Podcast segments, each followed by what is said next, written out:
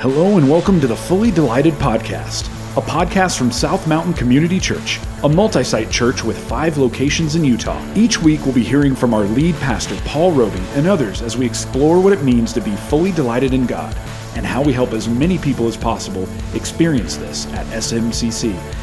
This is the Fully Delighted Podcast. Hello, everyone, and welcome to another episode of the Fully Delighted podcast. This is a podcast where we hope it will spur on conversation that will bring more delight and less despair. My name is Adam. I'm the campus support team director here at South Mountain Community Church. And today we've got on the show our lead pastor, Paul Robie, and our teaching pastor, Eric Nelson. Guys, how are you doing today?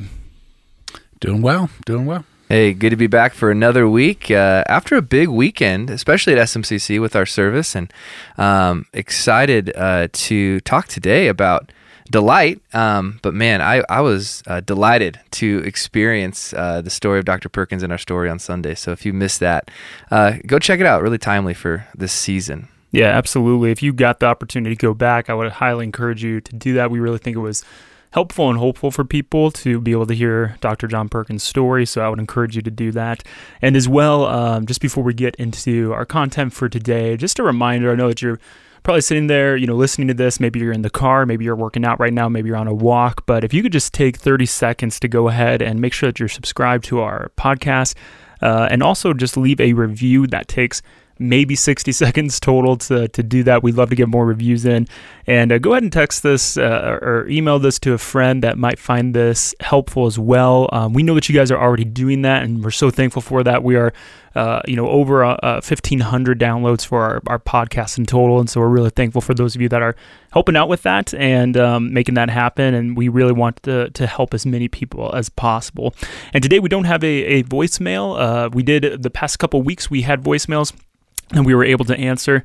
Um, but uh, no vo- voicemail today, but we do want to remind you this number will be in the description for this episode below. If you just kind of scroll up on your podcast app, uh, the number is 801 382 8151. And uh, we've had some really good questions. We want more in. Again, there's I don't think there's really a question that we couldn't answer for you guys. We want to encourage you guys uh, to do that and would uh, really appreciate it if, uh, if you do. It really uh, is, is great to be able to answer those questions for you. So today, now what we want to do, is, as Eric kind of already uh, mentioned, is is talk about delight, and and our mission as a church is to help as many people as possible become fully devoted and fully delighted followers of Jesus Christ. Now, what I think is interesting is as we were talking about content for today is I'm not sure we need to talk a lot about devotion because I think that most people, if they've been in a religious system before, or even if they just looked at churches, I think they could, to some extent, I identify devotion, right? That's kind of baked into religion, right? That's a lot of what religion is, just pure devotion, nothing mm-hmm. else.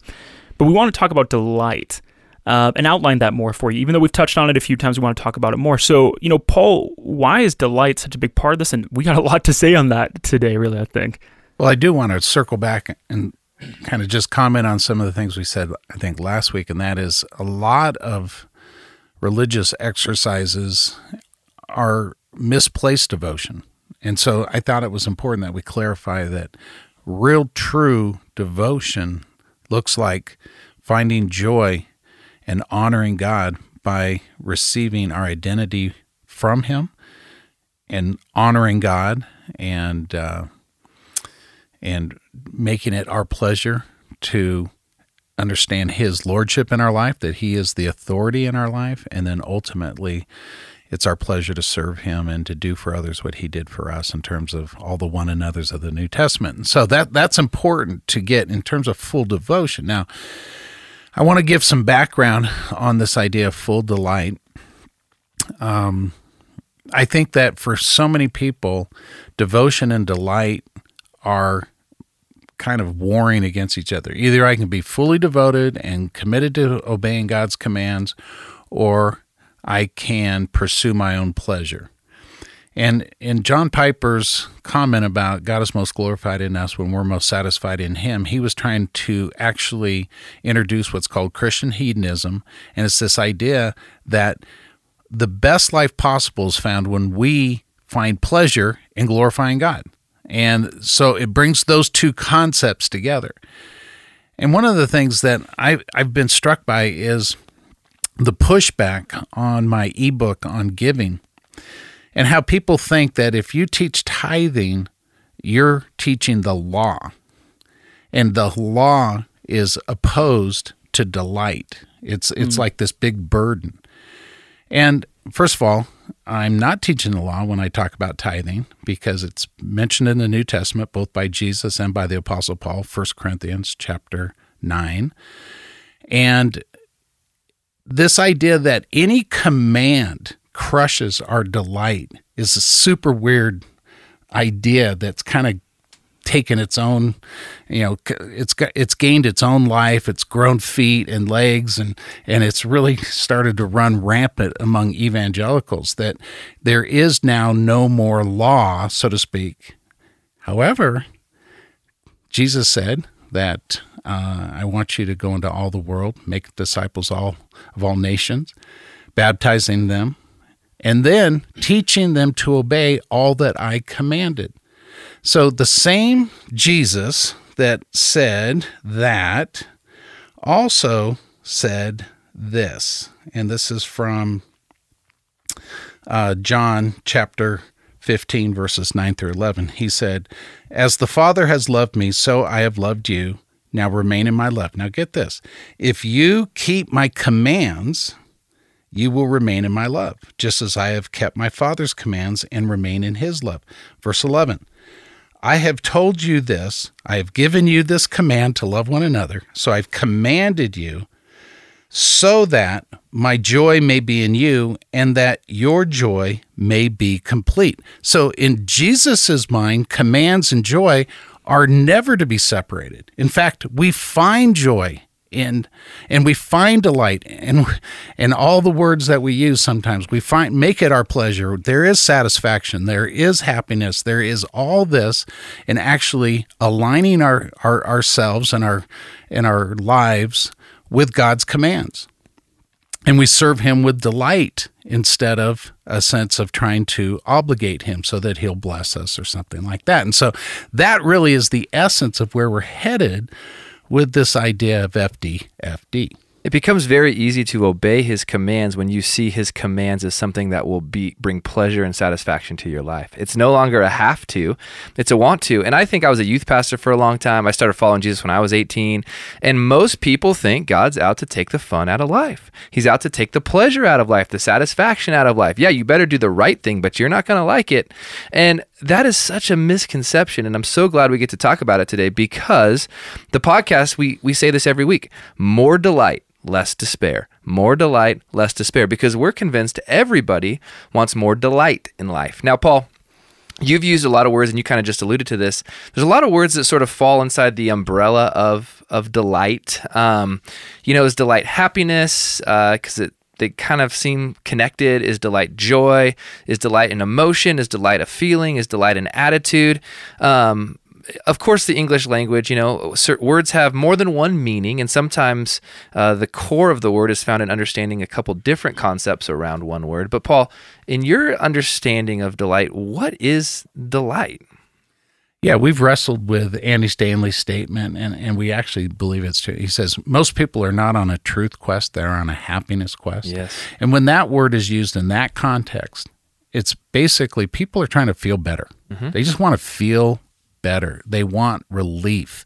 They want some sense of joy in their life. And when we use the word, ha- we, we usually don't use the word happiness because it seems circumstantial. And that's and my, my quick go to is happiness is based on what's happening. Exactly. Yeah. And and I think that's why we tr- usually try to steer away from that. But mm-hmm. it's acceptable in this in this discussion if if we understand that uh, all our happiness, all our joy, all our sense of satisfaction, all our pleasure is a byproduct of a relationship. It's not based on circumstances. Mm. And so uh, it's a state of mind, it's an attitude more than it is a feeling. And I think that with that understanding, we can go, oh, okay. Uh, people that are, let, let, let's take grandparenting, for instance, since I relate to that world. You can, as a grandparent, sit on your deck in the evening and experience satisfaction that you've raised kids that actually want to be with you mm-hmm. And now they have children that you can find joy and delight in, even when they're not with you. Mm. There's just they're not there, but you're you're experiencing a sense of joy and delight. And so it isn't circumstantial in that in that sense. Mm. You can look back on a life well lived and and uh, and and take pleasure in that. When we watched the story of John Perkins, I found tremendous delight in knowing that God could take a person so broken, so bitter, and there's reasons, good reasons why he was broken and bitter, and just transform him through the love of a white doctor. You know, that, that transforming love is from God flowing through that doctor. That doctor made it his pleasure to give to John Perkins what he had received from Jesus Christ. Mm. That is life changing. And when I watch a story like that, I take pleasure in God's goodness and kindness and grace and, and all that takes place from that. And how many lives have been changed through the ministry of John Perkins? It's unbelievable. Yeah. So this podcast, More Delight, Less Despair, is we want to talk about a way to delight that, uh, that the culture that we live in is not really talking about. You know, I think culture would say live for your own pleasure and you'll have full delight. That's actually not true. No, it's the opposite of That's not going to be helpful at all. So, yeah, delight is pleasure. Now, when I think of pleasure, I, I think, you know, in our postmodern world, pleasure is somehow connected to physical pleasure, romantic pleasure. I mean, that's kind of the where we go. But I just like to think of the word pleased what will please me most? And so, Paul, as you talk about grandkids, that pleases you. I saw I saw a meme this week that says uh, when you wake up in the morning, pour a cup of coffee, and look at look at your green grass, you're officially in your 30s. And um, that's my that's me every day. But but uh, you know, so it's like what what pleases me? What what are things I look at and go, that's the way it should be. That's what I want. And when we talk about full devotion and full delight together, it's there's when I make when my identity is formed by what Jesus has done for me, not by what I do, there's nothing else that could please me like that. There's no other way to identity that's as pleasing and satisfying or delight producing as that. Same with authority. When I see how good of an authority he is, there's no other authority that will br- bring more satisfaction to my life than him. And so I'm pleased with making him my authority. I didn't have to do it. It was my pleasure to do it. And then same and then same with activity. So that's the connection. And this is why we're such a you know, we're on the warpath against religion, so to speak, is because it ruins people's joy. It steals their joy. Uh, whenever you feel like you're obligated to do something uh, in order to earn something from someone else, that relationship doesn't have any joy in it. It's just a paycheck. I think that's what uh, the Apostle Paul, uh, that was behind why he said what he said and wrote what he wrote in Romans chapter 4, taking the story of Abraham. Abraham didn't work, he just believed, and it all came to him as a gift. And if you try to have a relationship with God based on what you do instead of uh, what you receive from him, then then you're just going to have a joyless relationship with him. I am struck by uh, what John Piper uh, said in, in his book, Desiring God, about just changing one word in the Westminster Confession. Westminster Confession is a series of, of questions and answers, and this is a catechism for young young people as they turn twelve or whatever, you know, sometime in their in their early teens perhaps. And and so the question, the number one question is, what is the chief end of man? And we would ask the question, what is the real purpose of life? And uh, the expected answer is that you um, live your life to glorify God and to enjoy Him forever. So even the Presbyterians had this idea of delight. Mm-hmm. But John Piper said if you change the word and to the word by, it brings a, a, an element, a richness, a, a new angle to this that sometimes we have never considered. Like God is most glorified when we when we actually do what we do out of a, a sense of delight in Him. And I think that gets to the essence of how we could see this in a, in a way that, that just really um, changes the way we do our Christian walk. He makes some points in his book, Desiring God, that I think are important, and that is the longing to be happy is a universal human experience and is good, not sinful. I think a lot of people think if it if it if it's causing me to have pleasure, it must, of course, be uh, sinful.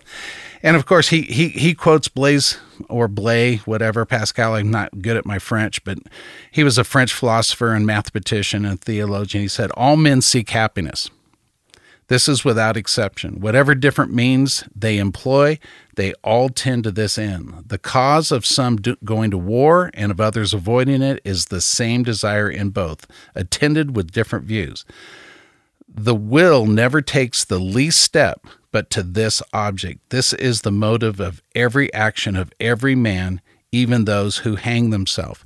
And so, Eric, what you just said is so important instead of trying to motivate people through shame and guilting, it's people are most motivated when they understand that there's joy involved. There's there's a sense of pleasure and delight and satisfaction. And so that is something that's real about every single person. You can motivate through fear or you can motivate through love and joy. I think love and joy go together. But the but what we see in religion is it's always fear. And so the, and so that cancels out all joy. So the gospel is always love and it's always kindness, it's always joy. So I think one of our responsibilities as pastors and communicators is to not tell people what they're doing could be wrong or hurtful or harmful in their life. It's to show them why what they're doing will not satisfy their life like obeying Christ will. I think that is super important as communicators because when someone sees that, and, and we connect that to what Pascal just said, they want to change. Change is just a joy. They're like, oh, if this relationship is harming me, then I don't want it anyways. And so when we can show people, kind of shine a light on how what they're doing or experiencing or believing um, that's not biblical or doesn't align with Jesus is actually robbing them of their own joy, then their next step to follow Christ and obey Him becomes really doable. And it becomes something that, you know, back to the Chick fil A thing, they would just say, my pleasure. Chick fil A has helped us see. Chick fil A always reminds me of delight. So we don't disagree with Andy Stanley. Most people are, are not on a truth quest. They're on a happiness quest. So it's our job to bring truth to that happiness quest mm.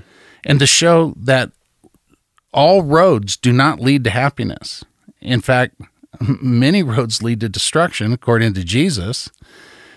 And and so if we can show the best road, the road that corresponds with truth actually does lead to a satisfying life and illustrate that through maybe uh, you know using a life like John Perkins to show what that life looks like. Illustrate it. That's a win for every single person. Absolutely God is, is glorified. The truth is upheld and people are actually more satisfied than they would be otherwise. 100% 100% I mean we just kind of sum that up in about 15 minutes but oh my goodness, this is years and years and years of ministry and experience, and there's just so much wisdom that goes into how we how we do this. Now, there's one thing that's really important that I want to talk about, and that is this, and we've said this before in messages at SMCC, that it is hard to delight in someone you doubt is delighted in you. So we really have to begin with a proper understanding of who God is and a proper understanding of the gospel to then even choose to want to find delight in God. And so it's really important to think about it this way: Is God out to take the fun out of life? Is God mad at me? Is God angry? Or does God delight in me? Because if He delights in me, then it can be my pleasure to delight in Him. And think about my, I think about my marriage this way: when I know that my wife is pleased with me, that she delights in me, and when I see her devotion to me, the natural byproduct is that my devotion and my delight in her goes up as well. This is how love works. And we live in a culture that it really has some misguided definitions of love. But my favorite definition of love is love is this devotion plus delight equals love. Some people think of love purely as just devotion. I just got to do, do, do for somebody. Some people think of love as purely an attitude that leads to pleasurable emotions, which would be the delight category. I'm just going to delight, delight, delight, and that's love. Well, I think love really is both in a relationship here with with our spouses, with our, our kids. There's devotion involved and delight involved. But it's the same with God. A loving relationship with God is devotion and delight. So here's the beauty of the gospel. When we are in Christ, God is as pleased with us as he is with Christ. So at, when Jesus is baptized, this is my son, whom I am well pleased. So God really does take satisfaction in us. He delights in us because of what Christ has done, and God is pleased by the righteousness of Christ. God is pleased with Christ's righteousness in us. And so we don't have to think God must be angry and mad at me and I need to be scared of him. It's no, he uh, takes pleasure in us, and therefore I can delight in him. And that connection is very important. You know, that's absolutely true. And I'm happy that you said that. Um, I find pleasure in you saying that. Thanks, it satisfies me.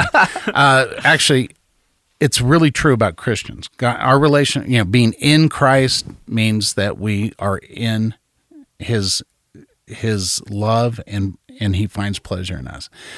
But you know, the non-Christian, uh, oftentimes, unfortunately, certain theological perspectives would somehow communicate that God hates the sinner. And and that really concerns me. And so let me get theological here for a second. This is John 3:16, for God so loved the world that he gave his only son that uh, uh, people might not perish but have eternal life. But verse 17 is really important. It says, For God did not send his Son into the world to condemn the world, but to save the world through him. You see, they're condemned already. And so, if you look at the life of Christ, if you read the Gospels, you'll find Christ showing love to people. He was reaching out to them. He was he was um, communicating grace and truth to every single person he came in contact with. And so when the comments of you know this condemnation uh, is, is supposed to come down upon uh, believers, uh, I mean, I'm, I'm sorry. I, when condemnation is communicated by us to unbelievers, we do not represent Christ well. They are under condemnation, but they should not be condemned by us. Mm. See, they're under condemnation, but uh, God loves them. And so we need to communicate the gospel that there's bad news before there is good news. But that never means that uh, we are communicators of condemnation, hmm. you know, hatred. You know, uh, somehow when when we do that, we're expecting people to act in a way that they have no capacity to, to act. They haven't gotten the Holy Spirit uh, through faith in Christ. And so we're expecting the kind of life change that just is impossible for them. And, and instead of uh, communicating the love and grace and kindness of Jesus Christ, we're just c- communicating condemnation. Now, that doesn't mean that, again, I'm repeating myself, there's not an element of, hey, there's bad news here. Mm-hmm. But that's not personally leveled against them through a condemning attitude t- from us. And so I think this has uh, a lot of ramifications on how you do church, how you do evangelism. Uh, it is it is the way it's the posture that we've tried to have at SMCC is that uh, we invite you to take your next step even prior to Christ, we're inviting you because God loves you and He is drawing you. And won't you come? It, it is it. We're not building walls and, and hurling truth bombs over the wall uh, in in a way that we're just simply condemning the world. Yeah. So this does become very pastoral. I love that you said this, and and very personal at SMCC, because what what's really important is that if someone is saying this next step that I'm invited to take is actually burdensome, you know, if if this is like and, if someone's listening and saying I'm trying to follow Jesus, but man, I just don't like it, you know, I have to do all these things I don't like. Um, I understand. I understand that perspective. Um, I, I, don't think we should just wait till it feels fun to take our next step. Sometimes discipline, sometimes trust is challenging. But the way out of the challenge is to think harder um, not try better, but think harder about why God would invite this next step, why God would command us to do this. Because I'm convinced deep down inside of that thinking, you will find something that's very pleasing. And then the next step is done out of delight, not duty. So in, in Matthew 16, Jesus is talking to Peter uh, and the disciples. Who do you say I am? Peter says, You are the Christ, the Son of the living God. He says to Peter, uh, Heaven, you know, you didn't come up with this on your own. God revealed this to you. And upon this rock I will build my church, and the gates of Hades or hell will not be able to stand against it. And so sometimes I talk about the church you know, I draw a fortress and I put the gates there in, at the entrance to the fortress. Now, where is the church? Is the church outside the fortress or inside the fortress? And and people that think that the world is evil and that we need to have a protective posture and that the world is all against us and we need to protect our kids and all that kind of stuff, that's a fortress mentality, puts the church inside the fortress. And so we're actually on the offense breaking down the gates of hatred and lies and all this and we're trying to rescue the people bondage in the fortress. That's true. Mm-hmm. Now, I said, I also say, now, for sake of argument, what if we were uh, in the fortress uh, or inside these walls? Uh, the the walls can the, the the gates can be broken down from the outside or from the inside, and uh, it doesn't matter which where you put the church, but if you have a culture that is so uh, loving, so filled with joy, and there's a sense of freedom that the non-Christian people in bondage want what you have, and this is exactly what you're saying then they'll rush the gates of hell. They'll break them down either from the inside or from the outside, no matter where we're supposed to be in this illustration. And they'll come to what we have. People want joy. Andy Stanley is right. People are on a happiness quest. And John Piper's right that our, our devotion is does not cancel out our delight. And so our type of evangelism is to present an irresistible culture where people will want in. Mm. That is so much more powerful than just a message of condemnation. Man, I love hearing you say that. And, and and when I hear you say that, it reminds me of something that I've seen in my five years at SMCC. And I just had this conversation in my small group last week. And that is it creates a very messy type of church environment because you have people that are investigating whether this will lead to joy. You have people that are taking their next steps in identity when their activity has not even been addressed yet. And that's fine. So you can belong before you believe. We honor the process that God changes people from the inside out. That takes a long time, but inside out change begins with identity and authority. And then I'm convinced activity just follows. That's kind of what we're saying is that when your identity is something that is so delightful because of Christ and your authority is Christ, and there's nothing more delightful than that, then activity just becomes this kind of just your your activity just changes almost as a byproduct of those two things but it takes a lot of a lot of time and sometimes um, people can't see the inside out process um, taking place. They can't see how identity is something someone's working through the lies of around previous um, beliefs about their identity and and so that takes time and so really this culture is irresistible because of grace and truth but I'll tell you, the culture can look a little bit messy when you start to look at people's lives because everybody's in process, everybody's taking a next step, and they're taking a next step in one of three areas. Instead of at most churches, the only next step is in one area, which is clean up your life. Get your activity together. Now, that's all God really cares about. And we're saying no. In fact, identity and authority, I think, are more important than activity because, of course, you can do the right activity for the wrong reason. So we got to deal with these other two things first. And that creates a church like SMCC where, um, it's so amazing to be a part of because people's lives are being changed. But at the same time, there are people struggling and, and hurting and taking one step forward, two steps back. Uh, it's slow going. At least when they're taking their next step, it's their pleasure. But it is their pleasure. and pleasure. it's not based on fear, guilt, or shame. Absolutely. And uh, yeah, I think if you're listening to this and you've been a Jesus follower for a long time and you walk into SMCC, it could be easy to think, man, there's a whole lot of, uh, and then some ridiculous term gets used, like half committed Christians here, or there's a whole lot of, you know, sinners here, and we're like, yes, there, that's a, that's right. This is a culture of grace and truth, and they can take their next step at, at their own pace. And so, I love being a, a part of a church like that.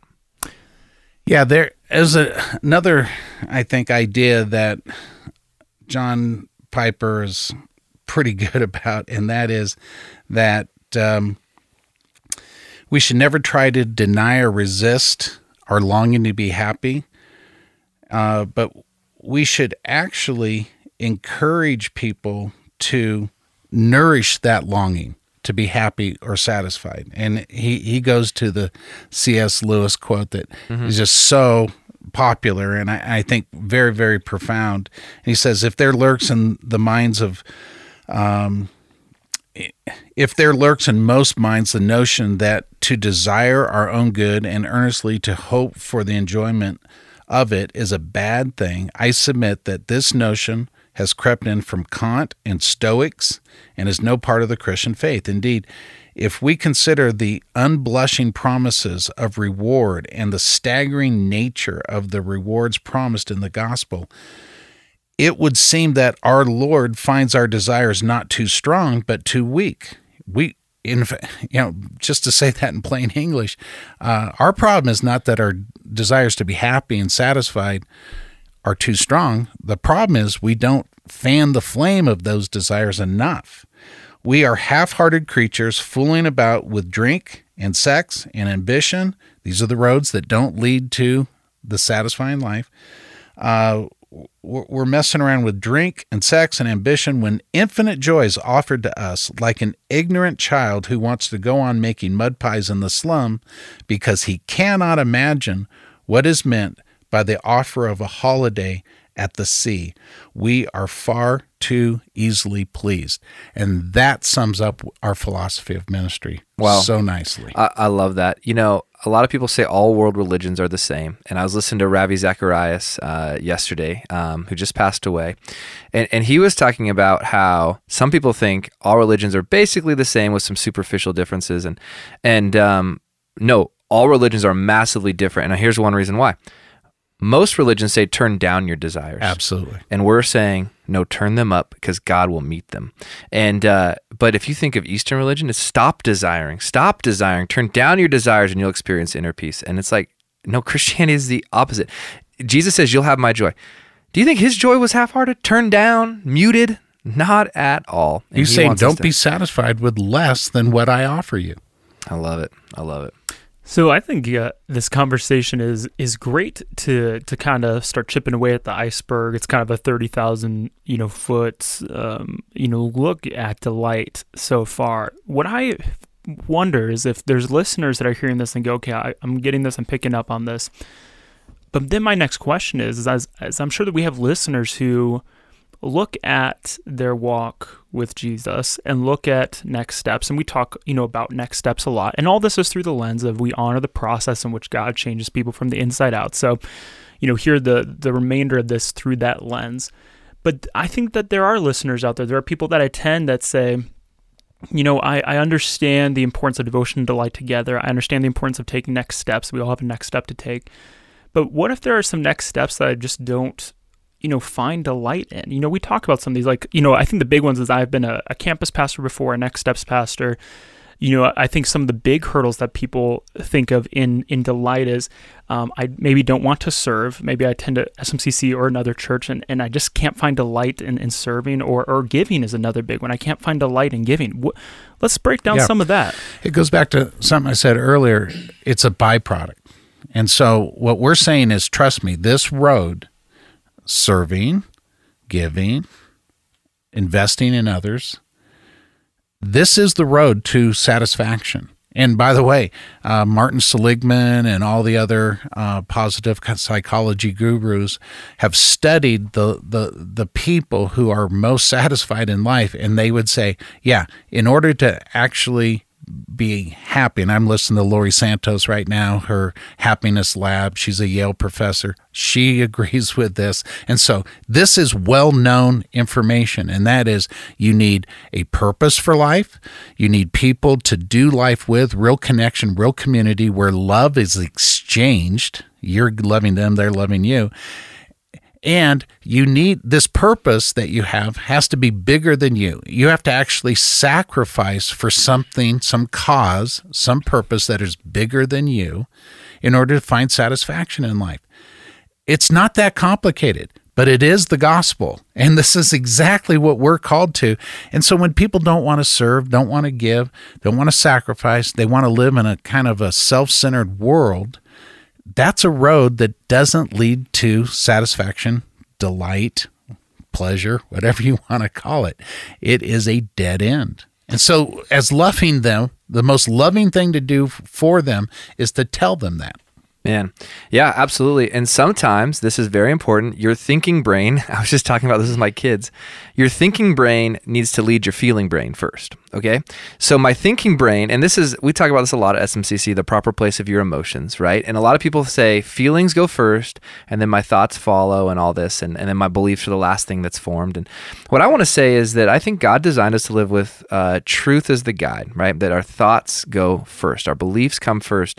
And so, if, if I believe that um, given 10% will make an investment in the life change of people through the local church, then even when I write the check, or that's old school, you know, however you do it these days, Adam looked at me like, what's a check? Um, I don't know what a check is. um, sometimes I think I could have bought this with that, you know, and my and my feelings tell me, ouch. My feelings don't always go to delight, but my thinking is delighting because I know that this is going to produce something. This is going to lead to some life change, or my serving is going to lead to life change. It's going to lead to an impact over time that uh, will actually be more, be far more pleasing to me than if I, you know, bought another, you know, bicycle or golf, you know, new driver or putter or whatever. So I'm using the, these are the things I buy, you know. Um, so my thoughts need to come first because they will tell me what I should feel. And then when I remember that my sacrifice here, that's hard to make, whether it's giving or serving, my sacrifice here, even though it's hard to make, will make an investment in the lives of people, which is far more important to me ultimately than um, me having the new greatest best thing then my feelings actually do follow and i'm actually training my feelings to align with truth and and then um, delight sets in even more. So uh, yeah really important thinking brain over feeling brain and sometimes what feels like a discipline now feels like an investment later on and um, that's where you said do i trust god enough to, to, to follow his word even when i don't see or feel the delight setting in perhaps? And when we know he's good then the answer to that question is yes yeah, and he commands service, he commands giving, he command, you know, all these his commands are good.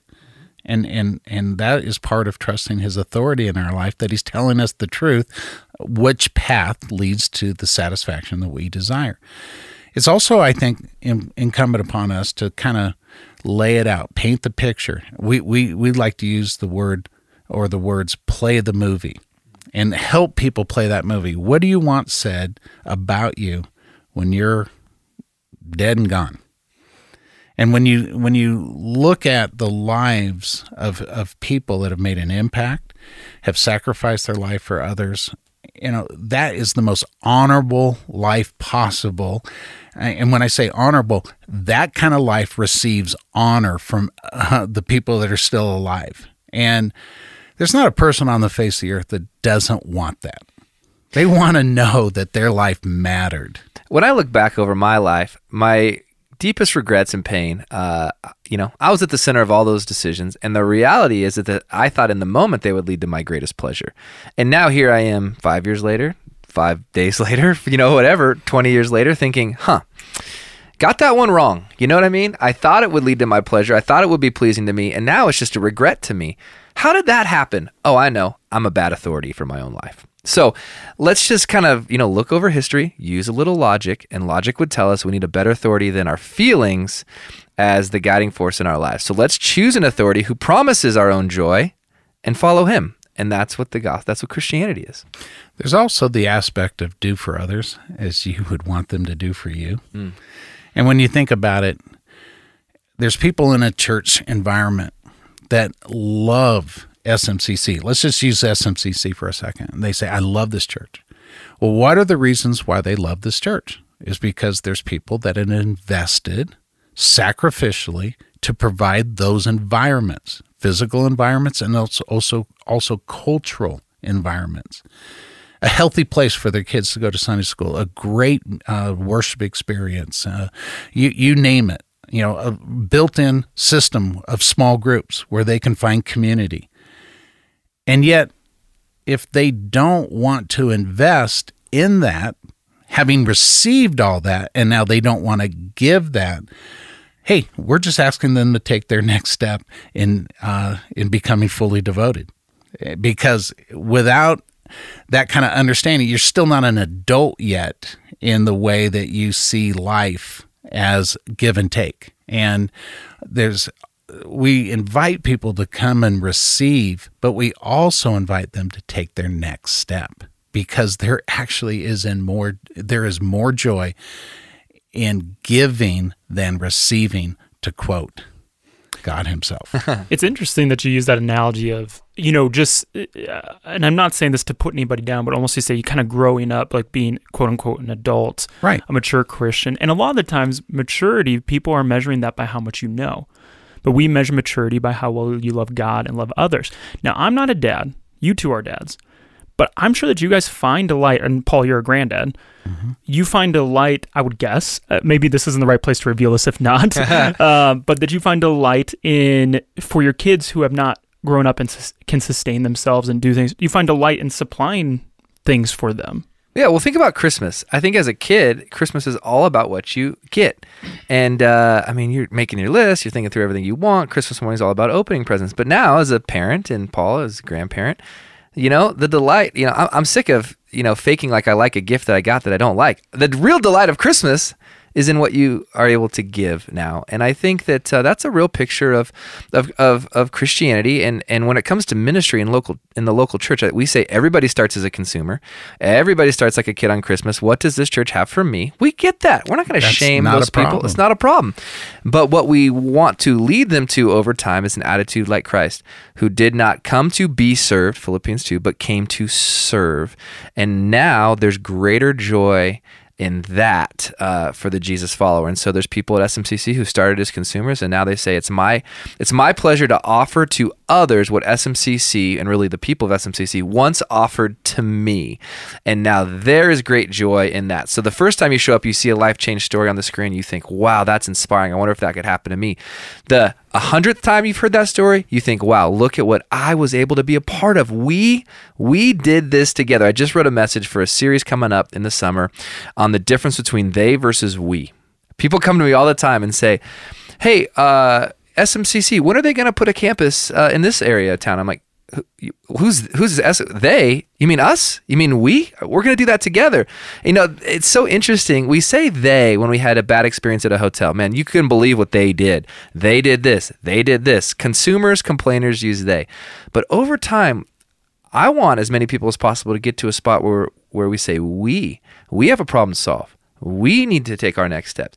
As a church, we want to reach more people. And sh- the shift from they to we is actually a shift that uh, I think leads to more joy when you say we together are part of this. This is our community, my church, my people. We've talked about that way before. So, anyways, it's important to me. Yeah, and let's go back to what Jesus said. He says, "My joy, so that my joy might be in you."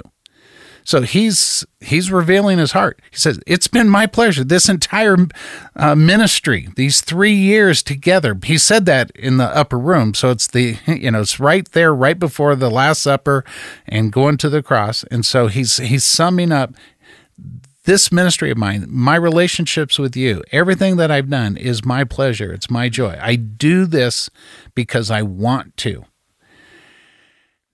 That is a life well lived. And so now that's what he's communicating to us that this is available to us. But if it's not available, if we try to do it without him and in ways that are contrary to his will and purposes, It's only available to us in serving Christ and cooperating with Him uh, in, in, in actually bringing about His kingdom on earth as it is in heaven.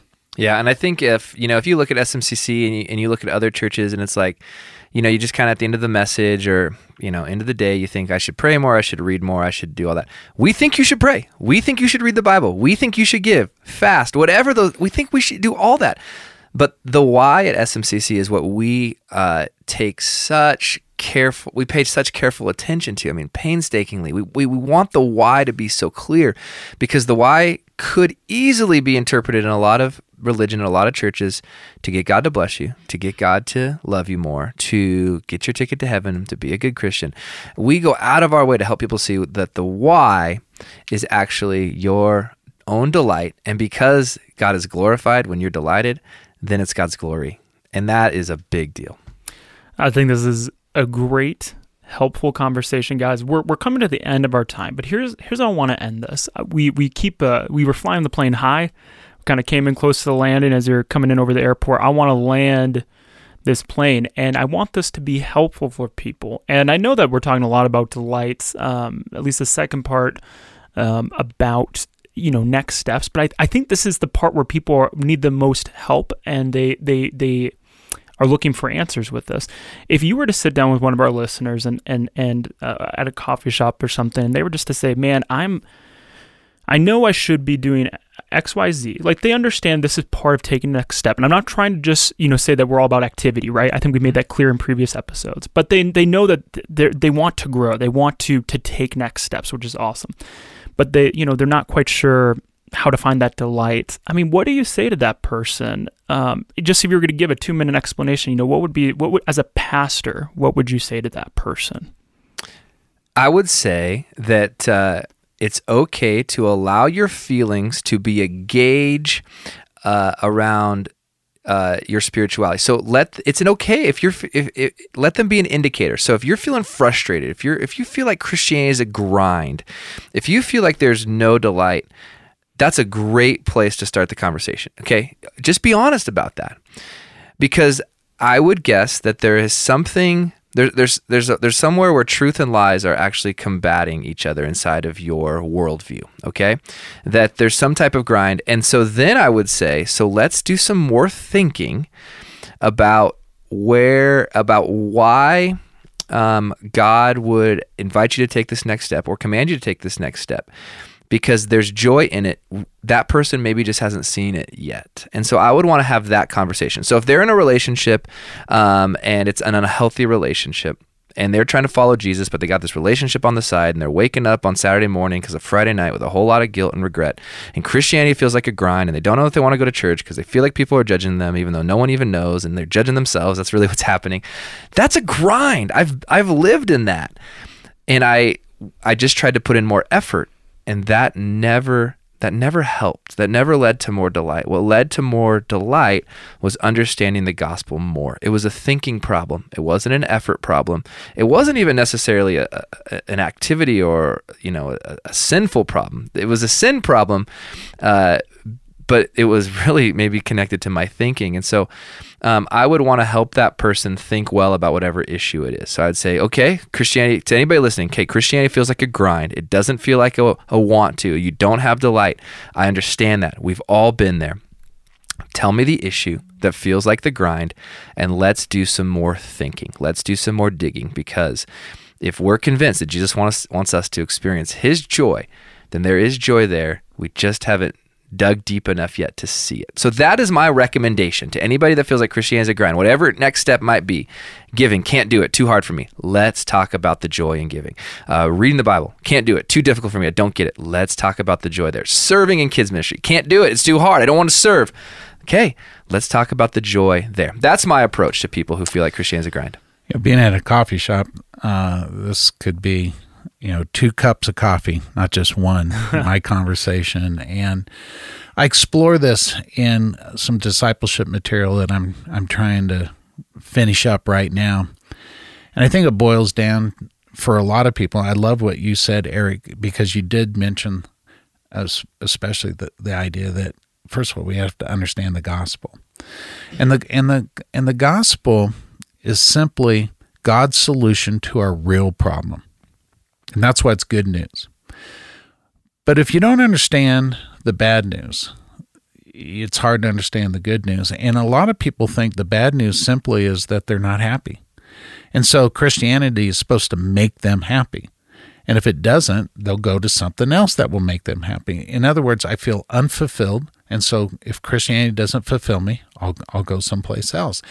It's an add on to their life, it's not a solution to their real problem. But when people understand that their real problem is separation from God because of sin, that they have um, rebelled against God's authority, and that now puts them under this just condemnation and uh, that they if they are suffering from spiritual death and that's a barrier to, to real fulfillment and joy in life uh, then they don't look for the solution in the cross the cross is the solution to people's real problem.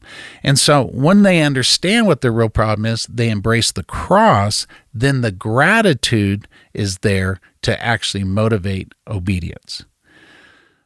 But truly, there's so many Christians that aren't that excited about the cross because they don't think they're that bad of a person and they don't think that their real problem is sin. Mm-hmm. And, and and separation from God. That that's not a big deal to them. So the bigger deal we can make about the gospel, the better off I think everybody will be. And sometimes we just need to kind of go back over that basic concept that this solution, this loving, gracious, kind solution to our greatest problem is what fuels all obedience. Mm, I love it. I think if even just for a moment, I, I, mean, one, I think those are both really good explanations. I love that this is a culture and a church where we're not trying to manipulate people into action, into activity, not trying to guilt them into it. You know, even to what you said, Eric, it's, you know, I'm not even talking to them about something in particular, but more about saying, let's think more. You both kind of mentioned this. Let's think more about the good news and the bad news and all those things. And I would say, just from a personal note, I'll, I'll, I'll give a little bit here that that's kind of my personal experience too, and I want to encourage listeners to to hear just a little bit of my story. I think um, that I hope this will be helpful for people. So I never I grew up um, always uh, really loving to serve. So that was never a struggle with me. Loved to serve growing up, still love to serve. I will admit I must I am a selfish person. All right, so I I like my things. I like to buy things. I I am a selfish person. Even in Bible school, I remember just how in even my life, going to school to be a pastor, um, I was not um, giving or tithing to a church, and and I just kind of justified it just because like oh well I'm I'm going into ministry, so like you know all these things that I could justify with. What happened is is now since I've been married for for five years now, um, been in ministry and with my wife is that it's it's been so amazing as the more and more we we've become involved, the more and more that we've been involved in church, participated in ministry, seeing lives changed it is so quickly and so easily turned to delight to give. And even in our conversations, as my wife now has a new job and she's been promoted and she's in sales, it's fun now for us when we get paid to look and go, look at how much we get to give to the church. We, I'm, you know, not making this up. It's such a delight to give because we've seen how much the churches we've been a part of have helped people. And we know the bad news and we understand the good news and we say, wow, I'm so glad that we get to give this to the church because we want to help more people. You know, I love hearing you say that, Adam. One of the ways that uh, I think we can be helpful as leaders is to help people see how their financial generosity to the local church or to SMCC is making an impact. So, like what you're saying is so great. Like one way to talk about it is uh, you are paying for the seat of two or three people next to you every Sunday. That seat was put on by you. You know what I mean? Like, and no one would ever know your name. You don't care about that, but that's what happened. Or, hey, your season pass to SMCC was paid for. You know, we got a lot of skiing here in Utah. Mm-hmm. It's like, hey, your lift ticket today was paid for by that person over there and it was their pleasure to do so. You know so as you find ways to describe how generosity works in the local church it actually is very inspiring and enjoy producing. It's not, hey, you should, you know, there's a whole bunch of ways to talk about generosity. And I love talking about all those ways. But one very simple way is, hey, your cup of coffee today that was free for you was actually bought for you by a person you'll never meet. And, and that's fine. They don't need to be honored by you, but it was their pleasure to put on that cup of coffee. It was their pleasure to buy those goldfish that your kids are eating. You see those speakers that sound so good with that song coming through. You see those screens with the light, the AC, the temperature in here is good all that was put on by someone else and they put it on for you because of their generosity. Your experience today was paid for by another. And uh, that's a cool way to talk about it. I want to put on a great experience. I want to be a part of that because the, the little the little that I that I give could never provide that whole opportunity. It's us together that could create those excellent environments. And so, anyways, I Adam, I love hearing you share that, man. Yeah, and I don't want to say that to to manipulate people. I just want to say I've been there and I've come to the other side, and now it what a thrill and what a joy. I seriously use a thrill when yeah. we go. We don't do use a check, but when we pay, go online and give, it's like, oh wow, this is cool. See, so I want people to understand. That yeah, that's and that's there. and and and me kind of taking a few minutes to describe a different way to think about giving. Like your seat was paid for by so and so. That's just an example of thinking more. So if giving is a grind, let's think about it in this way. Here's another way I love to talk about it. Christianity is only one generation away from dying off, but to this day it hasn't because the generous men and women who went before us, who said, "The Eric needs to hear the message someday." They never knew my name, but the day that I wanted to check out Jesus, there was a local church in my area. People gave for that to happen, and now we get to pick up the torch. Okay, that helps me see this in a compelling way. It's not like, oh, the church wants more money from me. It's like, no, I get to be a part of this. And now it's no longer a grind, it's a cause, a cause worth living for. And my money connects to it. Yeah, I, I just want to throw one more idea, and I know we have to go quickly, but uh, there is something to be said about a discipline leading to joy. And I get into walking and out of walking all the time. I find, and I find my wind being built up, the ability to climb hills without gasping for breath. It takes about a week or two of serious walking, and then I'm good at even at 47 100 feet above sea yeah. level, I'm doing pretty good. I take a week off of walking and now it's hard again. And it's this built up um, tolerance to pain and uh, and then the experience of joy that goes with that that is a discipline you, I, I, people talk about runner's high i've never experienced that okay but walking i can get that i can understand that so when you serve, when you give, it's hard at first. You're breaking a habit of self centeredness. You are fighting through the temptation to do other. And then you get into it, and there's pleasure and joy and satisfaction. It's like climbing hills. Paul, we could use golf as an analogy too. Uh, the person that can hit the shot close to the pin probably has a little more joy in the game than the duffer who can't even get it off the tee. So the your capacity for joy increases as you discipline your life. And so Adam, you're describing your capacity for joy in the area of giving has grown over time. It's the same for me. And uh, I want that for as many listeners Absolutely. as possible. Right, right.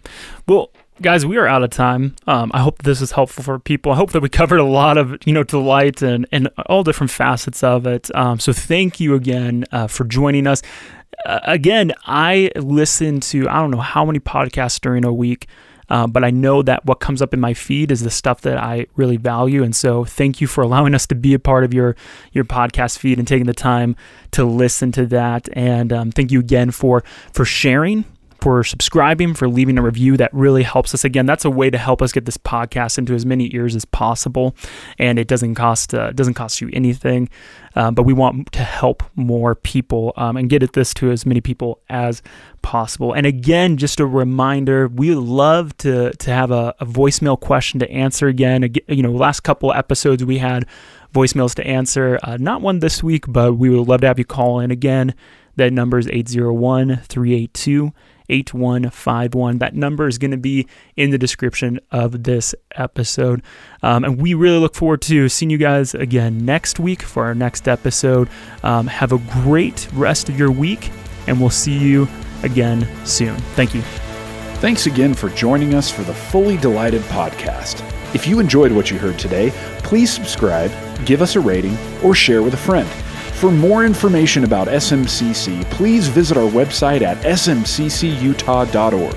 Thanks again for trusting us with your time, and we hope to have you back again soon.